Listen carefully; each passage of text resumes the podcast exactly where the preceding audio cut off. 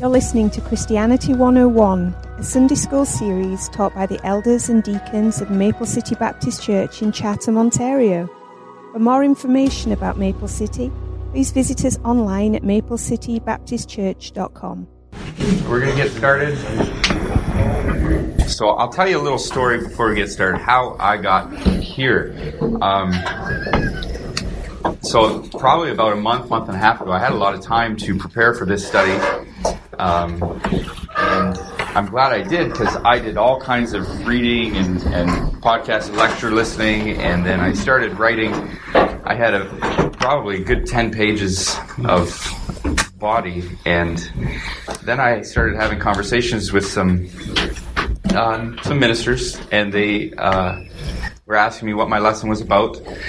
And I, I said, well, this and this and this, and, and then as the conversation progressed, they said, do you know what heaven is? And and I said, oh, geez, this doesn't this doesn't sound good. I said, well, I said, I said what do you mean? Because I'm thinking I got a pretty good handle on it at this point. And the, the question being asked was um, almost satirical. It was, or ironic. It was to point out that we really don't have a clear grasp on heaven. Um, we have some direction and some ideas, and so I had a lot of rewriting to do anyway. Um, so it, it's a future thing, and so we're going to see, hopefully in the lesson, we get um, the big idea is we don't really know, but we do know some things. So I started off um, with a little poem. It's cheesy. Pardon me, but that's uh, that's what happens. It's not my poem. I didn't write it. It just sets the tone. Okay, what happens in heaven? Will I sit on a cloud? Is walking or talking or jumping allowed? Will I be on my own or with some good friends? Does it go on forever or eventually end? What happens in heaven? Will I play a harp string? I can't play piano. I can't even sing. That I could say about myself. What happens in heaven? Are the streets paved with gold? Is it crowded with people who are incredibly old? What happens in heaven? Do I go through a gate? What if I get myself lost or turn up too late? So this morning, as we talk about heaven, we have questions. And I hope that I have some answers. And some of your questions are probably very similar to the questions posed in that poem. Maybe we have done our own research, um, read a book or two on the subject. There are actually a lot of books on heaven on the market these days.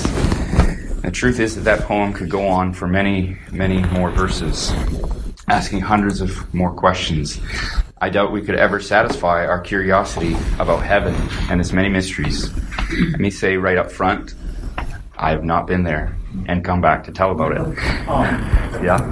No malarkey here. um, I have not had a vision, even, or a dream, nor did I read a book with a title that proposed that heaven is in fact real. I did not go there and see my great-great-grandmother, or yours either, for that matter. No matter what, or so, know what I hope to communicate to you this morning is not my personal view of heaven, because a personal view of heaven is a guess at best, and there is likely very little truth and very little profit in speculation. So, how do we come to establish God's truth about spiritual things, and especially spiritual future things? If we want to avoid speculation about heaven, the said future thing, we should and we must first understand how Scripture teaches us to think about the mysteries of God, often called the wisdom of God.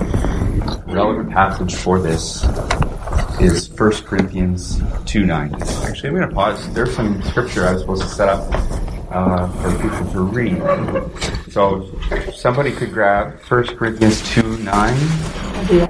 You'll get that, Joanne? Thank you. We also have Revelation five twelve. Bernie, thank you. And then Revelation six nine. Acts seventeen thirty-one. Justin wants to get Revelation twenty-one twenty-seven. And then we'll have Revelation twenty-one verses one to four. So, First Corinthians two nine. But as it is written, eye has not seen nor ear heard, neither has entered into the heart of man the things which God has prepared for them that love him. Okay, and then, but God has revealed them unto... Well, our spirit. That might be ten. Oh, sorry. But God has revealed them unto us by His Spirit, for the yeah. Spirit searches all things, yea, the deep things of God. The spiritual things are not like physical things. Tangible physical objects can be handled, touched, observed. We can see them and wrap our minds around them because they're here with us. We're familiar with them. We have a reference point. But as for spiritual things, look at what Paul says in the verse right before nine and ten. Verse eight. Which one of the princes of this world knew? For had they known it, they would not have crucified the Lord of glory. In this verse, Paul is saying that the Scriptures clearly revealed that Jesus was the chosen one of Israel, the Messiah. And we would all easily understand that to be true today. It is the plainest thing for us to say. Just read Isaiah fifty-three. Even the heathens can see it.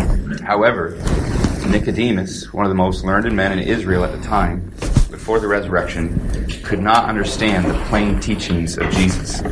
What verse eight and nine are explaining to us is a sort of spiritual hindsight problem that we all suffer from due to our fallenness. Remember when Jesus asked the disciples who he was? Peter said rightly, "You are the Christ, the Son of the living God." And then what did Jesus say? "Blessed art thou, Simon Bar-Jonah, for flesh and blood have not revealed this unto thee, but my Father which is in heaven." And then Peter goes on to put his foot in his mouth.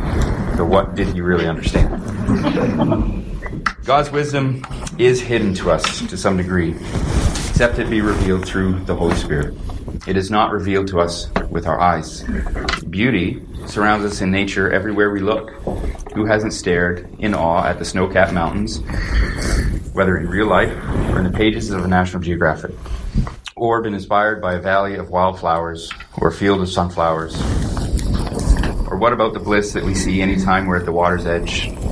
Or I thought about you, Pastor, on a fishing boat looking out yeah. at the expanse of the ocean. Mm. Not to mention the wonder to be found in the variety of the creatures that you could fish for, or in all these places. Even the landscape at the, in the most arid desert or barren tundra is enough to take your breath away when we take the time to notice it. We spend thousands of dollars on travel to go to the most exotic and unique places in the world just to gaze on the wonders of God's creation. But if we think about it, we could just look up into the sky and see powerful storm formations and the warming tones of the summer sunset. The earth is filled with His glory, not to mention the spectacular night sky with its Milky Way and distant galaxies. It's just stunning, and some would even say sublime. I've recently heard that the ancients used to believe that the stars were just holes in the floorboards of heaven, where the where the boards are nailed down and the glory of heaven leaks down into our realm. But even in all this, all this beauty, the eye has not seen. We have not seen what heaven will be like. Think back to the garden. Remember, Genesis tells us that all the trees there were pleasant to the eye and good for eating, yet they were still tempted to eat that which God had told them was forbidden. It's easy to think that heaven will be like Eden. In fact, some cults teach that, that exact thing, that heaven is going to be just like Eden. But one thing we can be sure of, that the prayer that Christ taught his disciples to pray will be realized. The Father's kingdom in heaven... Or, sorry, the Father's kingdom will come to earth.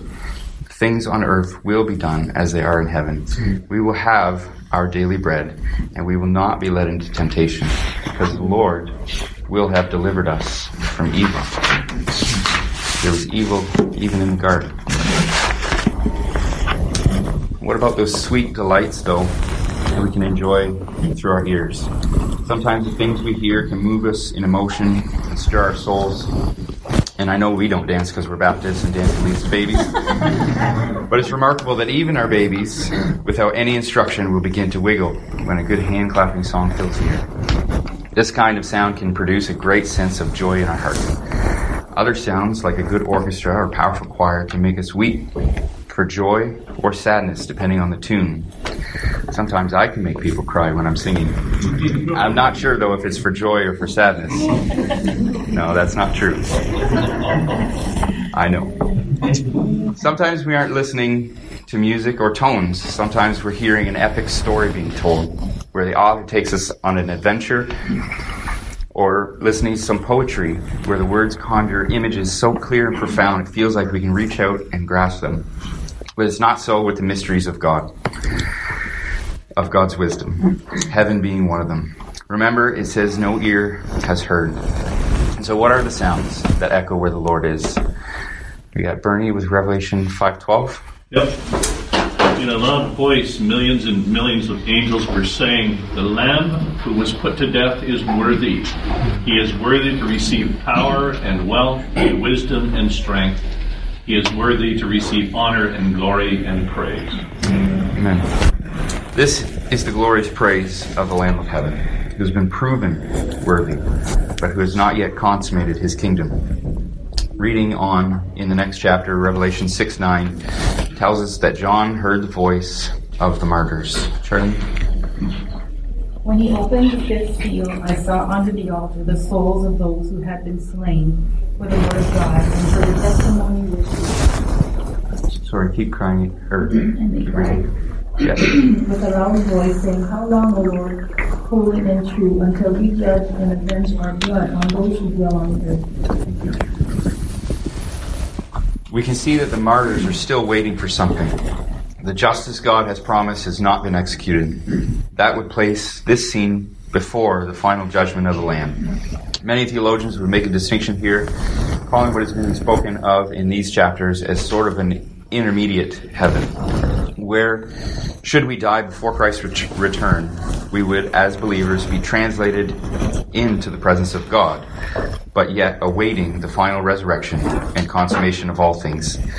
Similar to when Joshua and Israel entered the Promised Land, they had yet the kingdom to establish. They still had to actually remove the idolatrous people in the land, and they still had to make it their home. At the same time, the account of Israel taking the Promised Land is a picture of God's judgment on the immorality and idolatry of the Canaanite people. God used Israel as an instrument to deliver judgment to the Canaanite nations, and the final judgment will be executed by the Lamb before the establishment of the eternal final heaven.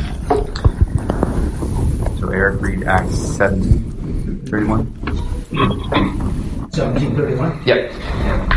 "Because he hath appointed a day in the which he will judge the world in righteousness by that man whom he hath ordained, whereof he hath given assurance unto all men, in that he hath raised him from the dead." Thank you. So that's our hope, and that will happen and make heaven possible. If you want to read more about that, Revelation nineteen is a good place to start. I only bring up these passages to notice that a distinction needs to be held between what Jesus said to the man dying on the cross beside him, "Today you will be with me in paradise," and the distinction between that and what is our eternal blessed hope. The believers at rest today, we may believe, are in heaven, but not in their final resting place, our future home. It's like going on a flight to Australia and departing from Detroit. There's going to be a layover somewhere along the way. And even if you have a layover in L A, if someone asks you where you're going, you're probably going to answer Australia. I found that to be a helpful way to picture how we're going to make it there. Today, all of the dead are in some sort of transitional state, awaiting their final destination. So far, I hope we can all say and believe with confidence that when we get to heaven, we will not be cherubs playing harps while lounging in the clouds. Like Pastor said last week, there may be no Philly cream cheese either. So, right, I say maybe, maybe. The point I'm laboring so very long about is that we cannot imagine the glories of heaven, at least not in our flesh, because no eye has seen or ear heard. Some would talk about heaven as that place where we go to have all of our desires fulfilled, or a place where all our wishes come true. I mean, we could argue that Jesus does describe the afterlife as paradise. But is this a right conception of heaven? I would say no, not in our current state. In Adam, in sin, all of our hopes and wildest dreams are at odds with God's holiness. So unless our desires are God's desires, unless our wishes conform to God's will, then our idea of paradise is warped. We have all heard of pagan or Muslim depictions of paradise, where all the indulgences of sinful flesh are promoted and desired in the afterlife. This simply doesn't work in a biblical view. Heaven, in heaven, we will not be given over to indulgence and excess, overindulgence and excess, and in the pursuits of the flesh. Sin will have been judged, and the church will be presented to Christ as a bride pure and spotless. In the description of the New Jerusalem, which is the church, bride of Christ, Revelation twenty-one twenty-seven, Justin has that. And there shall in no wise enter that defileth, neither whatsoever worketh abominations, or making a lie, but they which are written in the Lamb for the blood. Heaven will be a holy place, not a sensual one.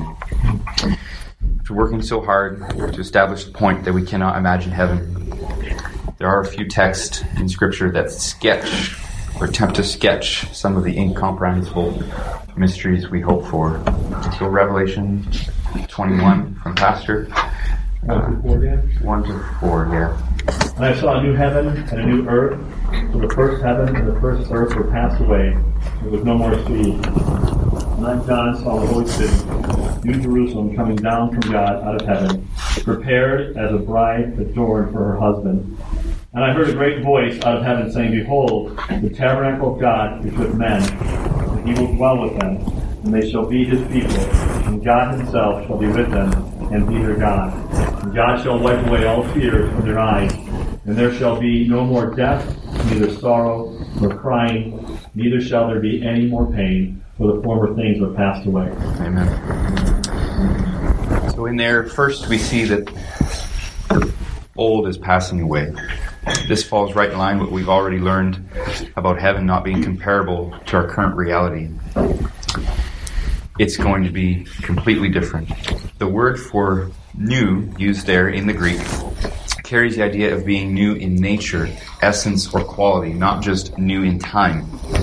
So everything will be changed. And the line, there was no longer any sea, that could be symbolic of many things. Some commenters said that it symbolized death and chaos and mystery and danger. Others understand it as being a reference to Gentiles, so that in the new heaven and earth, there would be no longer any that are ignorant of Christ.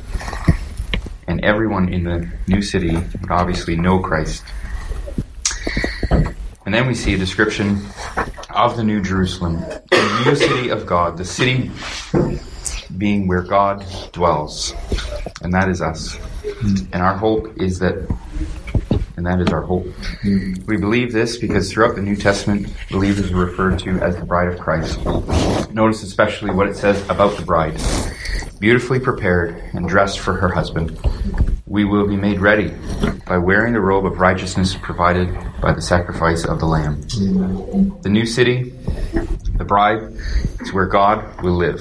He will dwell with us, which has been the hope and theme of all of Scripture, accomplished by the divine work of the Trinity and revealed to us only by His Spirit.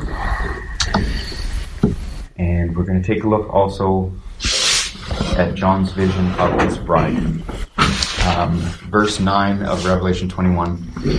One of the seven angels who had the seven bowls of the seven last plagues came and said to me, Come, I will show you the bride, the wife of the Lamb. And he carried me away in the Spirit to a mountain great and high, and showed me the holy city, Jerusalem, coming down out of heaven from God. It shone with the glory of God, and its brilliance was like that of precious jewels and jasper, clear as crystal. It had a great high wall and twelve gates, and with twelve angels at the gates. On the gates were written the name of the twelve tribes of Israel. There were three gates on the east, three on the north, three on the south, and three on the west. And the wall of the city had twelve foundations, and on them were the name of the twelve apostles of the Lamb. Skipping down to verse twenty-one. The twelve gates were twelve pearls, each gate made of a single pearl. The great street of the city was of gold, as pure as transparent glass.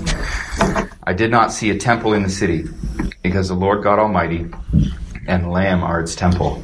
The city does not need the sun or moon to shine on it, for the glory of God gives it light, and the Lamb is its lamp. So the temptation we have here is to see this as a description of just a city where the people will live. That cannot be. The city is truly the bride of Christ. The city being described is the church with God dwelling in it. This is the church's final glorification and union with Christ. This passage draws upon many Old Testament themes that we're probably more familiar ourselves in the context of our experience in the church, in the fellowship of the gospel with our brothers and sisters. This text is pointing out to us that the church, as it should be today, is our best idea of what heaven will be like, albeit in the foggiest and most minuscule way. Pastors often said that the church done well is the sweetest thing this side of heaven. Love for one another, the fellowship in the gospel, the closeness with one another, the support and cooperation we enjoy, the removal of the cultural and social barriers we experience in the church, and the gathering of the saints in worship. All these things point by the Spirit to the reality of heaven to come. It made me happy to know that after the class we'll sit together at the Lord's Supper, which is another type or shadow of the heavenly bliss we look forward to, where Christ is pictured offered up for the life of the church. And if you want to know anything about heaven, embrace and invest in the life of the church. Mm-hmm. Remember that cheesy poem we read at the beginning of the lesson, asking what heaven would be like? It actually did have a final stanza, and it read, "Is my name on a list? Is the gatekeeper nice? Can you sneak in for nothing? Or is there a price?" I don't know who the author was of that poem, but I hope that his questions got answered, because there is, there is a steep price on heaven, and there is no sneaking in. But by His Spirit, it can be revealed to us that Christ has already paid. Amen. And finally, to sum it up, God has created all things with one end in mind. Ephesians one, nine to ten.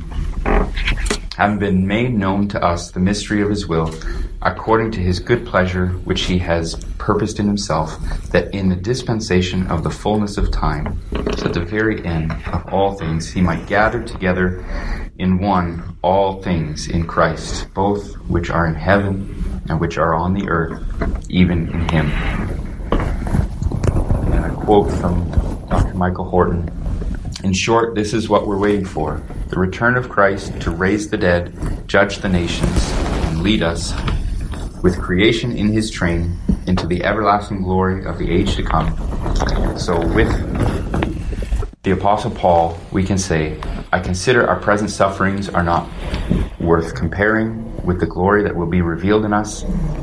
And we can join in prayer with John in the concluding words of the Bible. "Even so, come, Lord Jesus." The grace of the Lord Jesus be with God's people. Amen.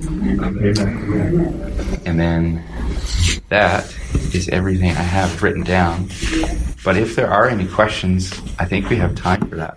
Yeah, I think the point that, that's being made, and we can't forget this, is that heaven is the presence of Christ. He will be our God, and we will be His people, and we will rejoice in Him. Mm-hmm. Great truth. Amen. Eric. I think, too, when we, we use heaven as an evangelistic tool, and, and one of the greatest questions, you know, to ask on, on, on the unbelievers, if you were to die today, you know, for sure you would go to heaven. And it's a good leading question for discussion. And your subject, obviously, you know, is heaven is, is a goal that everybody wants to get. Right. And then the question also is, do you know for sure? And that that's a whole conversation as well. And you mentioned the cults, and they don't know for sure. They're they're working to achieve by their merits, right? And, and having a reward for doing good works, right? That's that's not where we come from. No. And, and you know, the argument is we have it now. Right. Yes, we have it now in some sense, and more later, right? We have been saved, we're being saved, and we will be saved. Yeah. Dan? I just think when um, Jesus says, if you've seen me, you've seen the Father. And when we see, you know, we have the mind of Christ.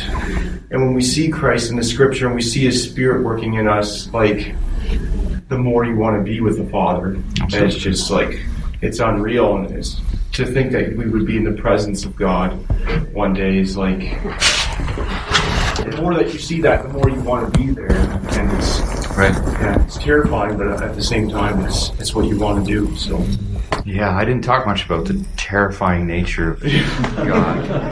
I left that for Justin last week, or two weeks ago, with help. Carolyn. Heaven is home. Jesus is there. We'll be changed to be like Him. There'll be fullness of joy. We can't even imagine. No. Isaiah. Everyone will love the Lord Jesus. We won't be in a world that denies Him. It'll be wonderful. Mm-hmm. Like, one of the questions, talking with somebody this week about things, um, they kind of said, and this is a common thing I've heard lots, is we worry that we'll get bored. Mm-hmm. You know, and, and we have no concept. Like, what was it, Rolling Stones back in the sixties? I can't get no satisfaction. Like, we don't know what that word means, you know? And so it's really hard to express a sense of satisfaction that is coming, because half the time we don't even know what we want or what we need.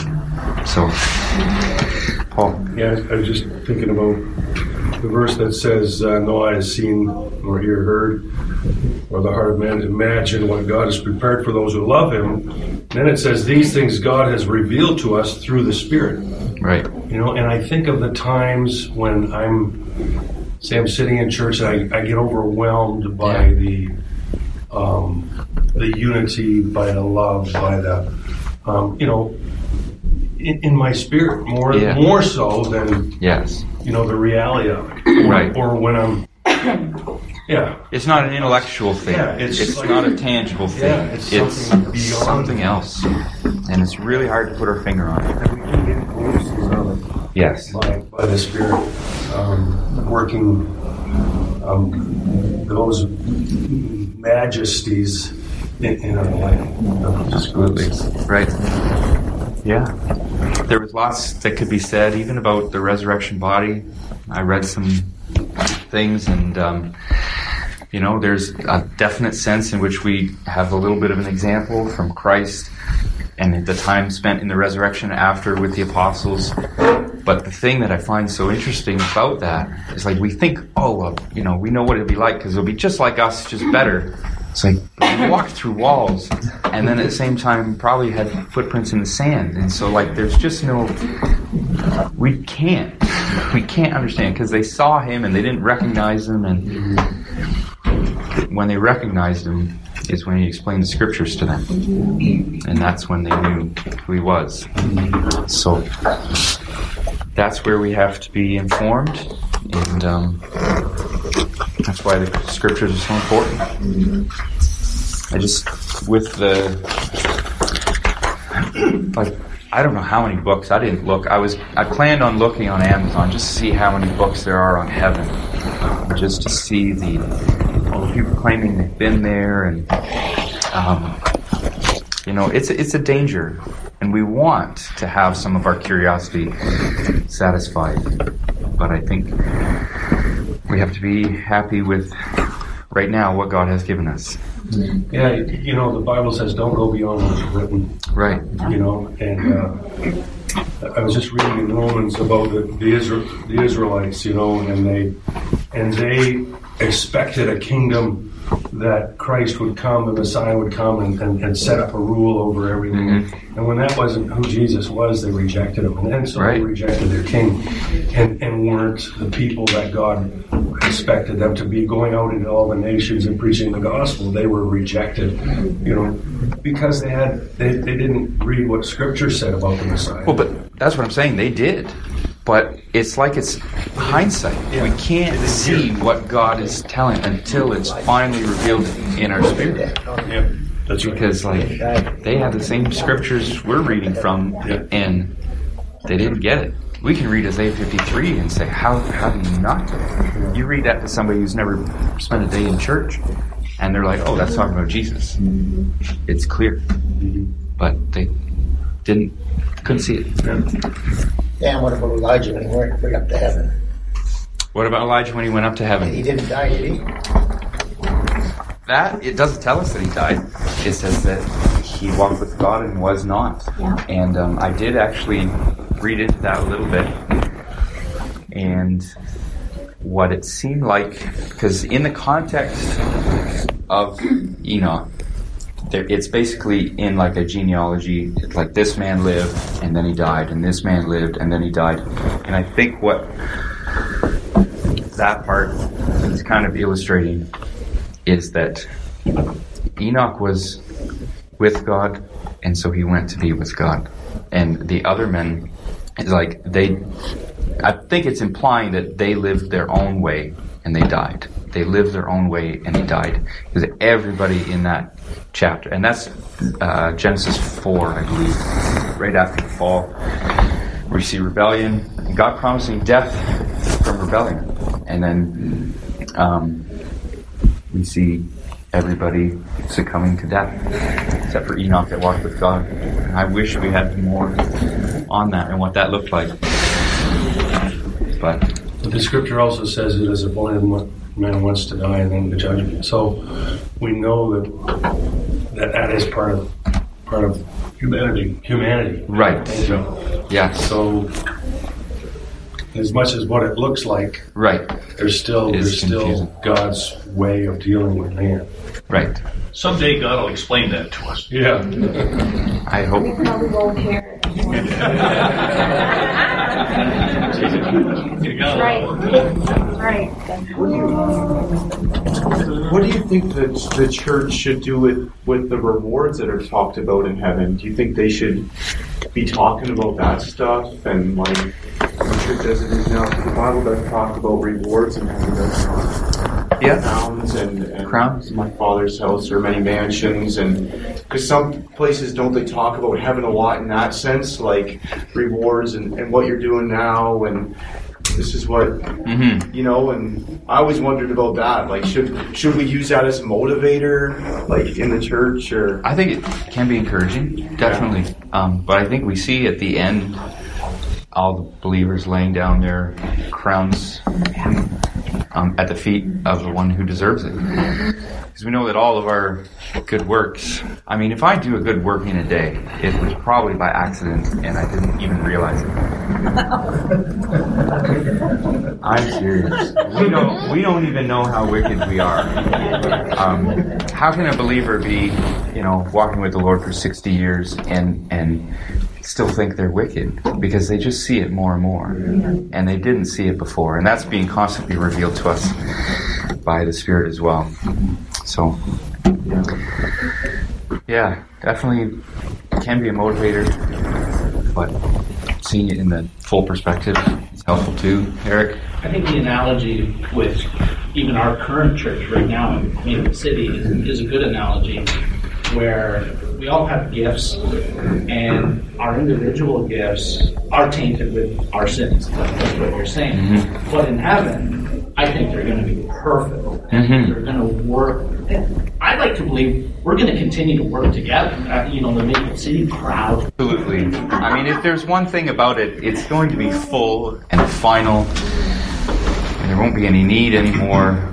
But the point I was saying, just to finish up, yeah. Thank you. We're, we're still going to have some fantastic work to do. It's not going to be boring. It's yeah. going to be exciting. Uh, we'll have direct direction from the King. Yes. And we'll, and we'll be leading to work together. Yeah, there, there's lots of talk in Revelation about ruling kingdoms and God's kingdom established on earth. And well, if there's a king, then there are servants, and if there are servants, there are things being done, and it's all going to be done to the worship and glory of the Lamb. And yeah, all those things I did hope to eventually get to, but ran out of time. Yeah, I'm glad we had so many good questions and comments. But um, it's, if everybody's fine, we'll pray and uh, prepare for the Lord's Supper.